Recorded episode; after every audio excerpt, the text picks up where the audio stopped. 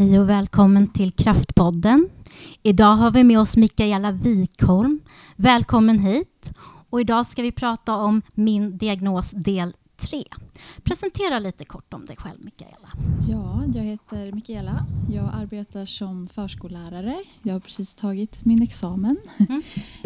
eh, och jag lever med någonting som heter visual snow eh, och även andra neurologiska eh, nedsättningar eller eh, problem så. Mm. Mm. Så det är väl jag. Ja. Eh, har du någon gång känt dig annorlunda? Och, och om inte, berätta mer. Ja, på ett sätt, eller på, ja, på några plan skulle jag nog kunna säga att jag har känt mig annorlunda. Mm.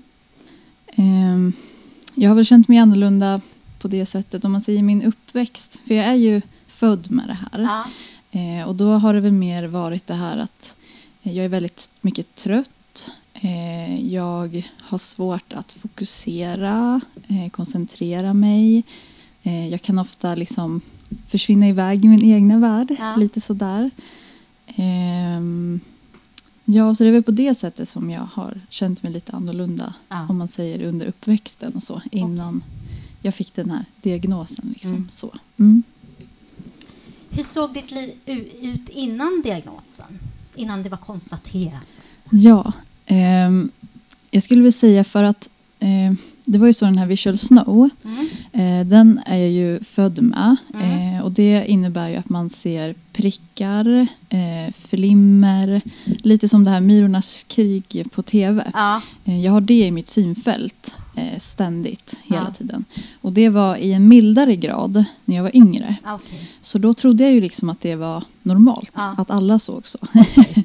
Eh, så då liksom så när det gäller den delen så alltså, jag har varit mer ljuskänslig och så. Eh, mm. Men utöver det så har jag ju levt ett vad ska man säga, normalt liv. Ja. Jag har liksom klarat av att gå i skolan och arbeta och hålla på med fritidsaktiviteter och så. Mm. Eh, men sen så har jag ju även eh, haft de här neurologiska problemen med svimningar.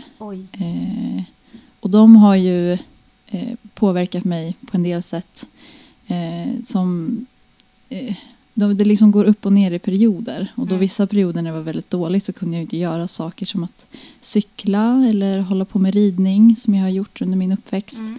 För att det blev för hälsofarligt ja. helt enkelt. Eh, så på det sättet så har livet sett lite annorlunda ut. Ja, liksom. Lite så osäkert ja. Precis, ja. Och vissa perioder så har jag inte klarat lika mycket. Och vissa mm. perioder så har jag klarat mer saker. Så, okay. ja. Nu ska se. Um, minns du den dagen du fick din diagnos? Ja. Um, det var ju så att jag hade en period i mitt liv som var väldigt stressig. Både om man säger till fritiden, hemma och på jobbet. Mm. Och då vaknade jag upp en morgon och mina prickar var ju så mycket värre. och det var då jag vaknade upp och bara oj, vad är det som händer? Mm. Då blev jag liksom rädd. Mm. Eh, och även min dåvarande sambo också. Eh, och det var då vi sa att jag måste kolla upp det där ja. med prickarna. För vi hade ju pratat lite om det tidigare. Mm. Och han beskrev att han inte såg så och sånt. Så då sökte jag mig till vårdcentralen och även med de här neurologiska problemen. Ja. För de hade också blivit lite värre då. Ja. Och då gick jag igenom en utredning. Och bland annat fick jag träffa en ögonläkare då. Okay.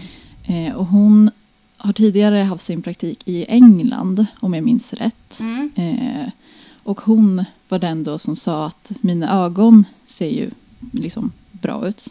Men att hon tog upp det här med visual snow. Att hon trodde att jag hade det. Okay.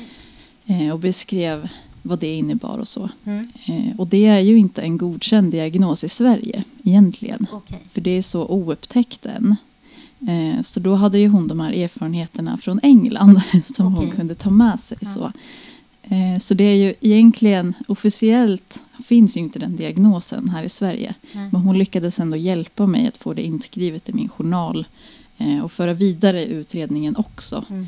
Att se de här kopplingarna till de andra neurologiska problemen och så. Mm. Och det var ju då mycket av det här som jag haft i min uppväxt, att jag varit mycket trött och det här, det liksom, allting började liksom falla ihop på något sätt. Ja. Det blev liksom ett helt pussel. Jag började förstå mig själv mer Ja. på det sättet. Att det var liksom en lättnad kan man säga. Ja, precis. Nu förstod jag liksom vad det var som påverkade det. Mm. Eh, Och jag kunde även lära känna mig själv mer. Vad jag kunde göra åt det. Ja. Så. För innan har det mer varit att ja, men du är bara så trött hela tiden. Eller så här, Åh, du är så ofokuserad. Men nu förstår jag ju mer varför. Att det liksom, liksom var någonting neurologiskt och kognitivt som påverkas av den här visual snowen. Ja. Mm. Men du hade tur där med denna läkare Ja. kan man säga. Att hon hade den kunskapen. Precis, jag hade verkligen tur. Mm. För det är det som... Eh, för jag är i vissa forum med andra som har visual snow. Mm. Eh, och man kan prata och stötta varandra. Och det Ja. är det som det pratas mycket om där. Att det är svårt att få eh, liksom stöd i vården. För Mm. att man vet ju inte om att det här finns. Nej. Och man kanske känner sig ensam. Ja, också. verkligen. Och det här att man inte riktigt blir trodd. Ja. Att man överdriver. Eller liksom, för det är som sagt, det syns ju inte på ögonen. Nej. Utan det sitter ju i hjärnan Ja. neurologiskt. Så, ja. så jag hade verkligen tur ja. som träffade henne. Har det medfött något positivt med din diagnos? Alltså några speciella egenskaper? Eller så? Jag skulle nog säga att det som är positivt är ju verkligen det här att jag har fått lära känna mig själv. Mm. Eh, och särskilt när det gäller min ork, att jag verkligen nu känner av, liksom orkar jag det här idag eller gör jag inte det? Mm. Eh, och man, jag har börjat våga säga nej till saker och säga stopp. Att liksom, för det kan jag känna ofta den här pressen att man ska, ha, att man ska orka. Liksom. Mm. Men nu vågar jag mer säga liksom att nej, men jag orkar inte idag, jag klarar inte det. Nej. Och att man vågar lita på sin egna liksom, förmåga och känna av. Ja. Eh, sen även också att jag har ju fått mer förståelse för de här kognitiva delarna. Mm. Har ju blivit sämre sen min visual snow blev sämre också. Okej. Och då har jag ju fått mer förståelse för de andra som har olika funktionsvariationer. Mm. Eh, som är kognitiva eller neurologiska. Ja. Liksom att jag, det känns som jag har fått en större förståelse för det. Mm. Eh, och jag kan omsätta det i mitt yrke också, Ja. känns det som. Så Att på du- det sättet. Ja, men det är bra att du har nytta av det. Ja, precis. Så på det sättet känns det också Ja. positivt. Se. Vad har varit negativt med diagnosen, tycker du, egenskapsmässigt? Jag skulle nog säga att eh, jag aldrig får vila ifrån det. Det är ju det som är mest negativt. Ja. För det är ju kroniskt och jag har ju det dygnet runt. Så även om jag blundar eller om jag tittar eh, så jag kan liksom inte, det kan inte sluta. Liksom. Och det, det är väl det som är mest negativt som jag oftast tycker är mest jobbigt. Ja. Så. Eh, och sen att jag får den här mentala tröttheten, liksom att jag inte orkar lika mycket som jag vill ibland. Mm. Men det har jag ju liksom fått lära mig att acceptera nu Ja. och att det liksom är okej. Ja. Att jag inte ska orka hela tiden. Nej. Så. Men ja, det är väl det som är mest liksom negativt. Ja. Mm. Eh, är det någonting du skulle vilja säga till andra i samma situation som du?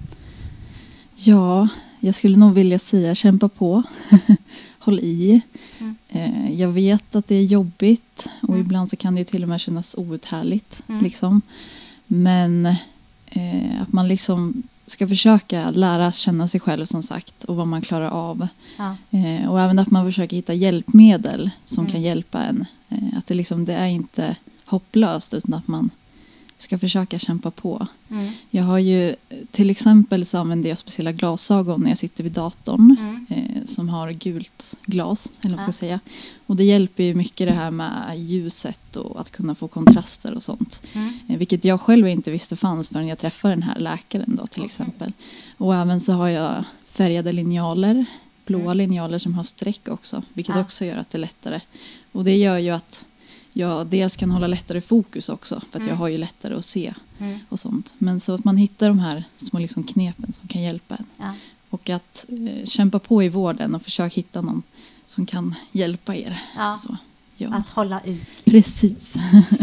Ehm, om du skulle vilja ändra på något inför framtiden, vad skulle det vara utifrån din- dina erfarenheter? Erfarenheter. Jag tänker jag allmänt så skulle det väl vara att jag önskar att det forskades mer om visual snow. Mm. Och att det blev liksom en godkänd diagnos i Mm. Sverige.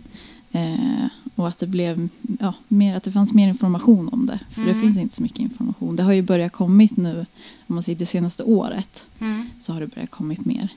Eh, så det är det så här, allmänt jag skulle vilja ändra. Ja. Så, om visual snow. Mm. Okej. Något övrigt som du skulle vilja tillägga? Ja, jag skulle väl vilja säga att om man vill veta mer om Visual Snow Mm. än vad jag pratar om nu Ja. med er så finns någonting som heter Visual Snow Initiative. Ja. Och det är det som har startat igång nu om man säger det senaste året. Mm. Och det är ju då en utländsk, en engelsk hemsida där man Mm. kan läsa mer. Och där kan man även ta del av forskning. Eh, så. Eh, sen så finns det även en Facebookgrupp som heter Visual Snow Sverige. Okej. Där man kan få prata Mm. och stötta varandra. Och det, det har verkligen hjälpt mig också. Ja. Skulle jag vilja säga. Vi. Ja. Men då säger vi så här, tack så mycket Mikaela Wikholm för att du ville komma hit och dela med dig av dina erfarenheter och tankar. Tack så mycket för att jag fick komma. Hej och välkommen till Kraftpoddens summering av Min diagnos del 3 med Mikaela Wikholm som gäst 25 april 2020.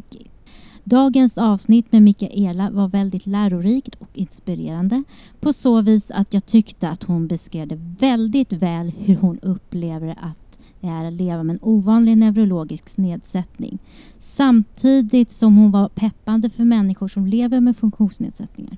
Hoppas ni som lyssnar, lyssnare tog denna historia till er. Det gjorde vi, Erika Nordström och Tapio Aho.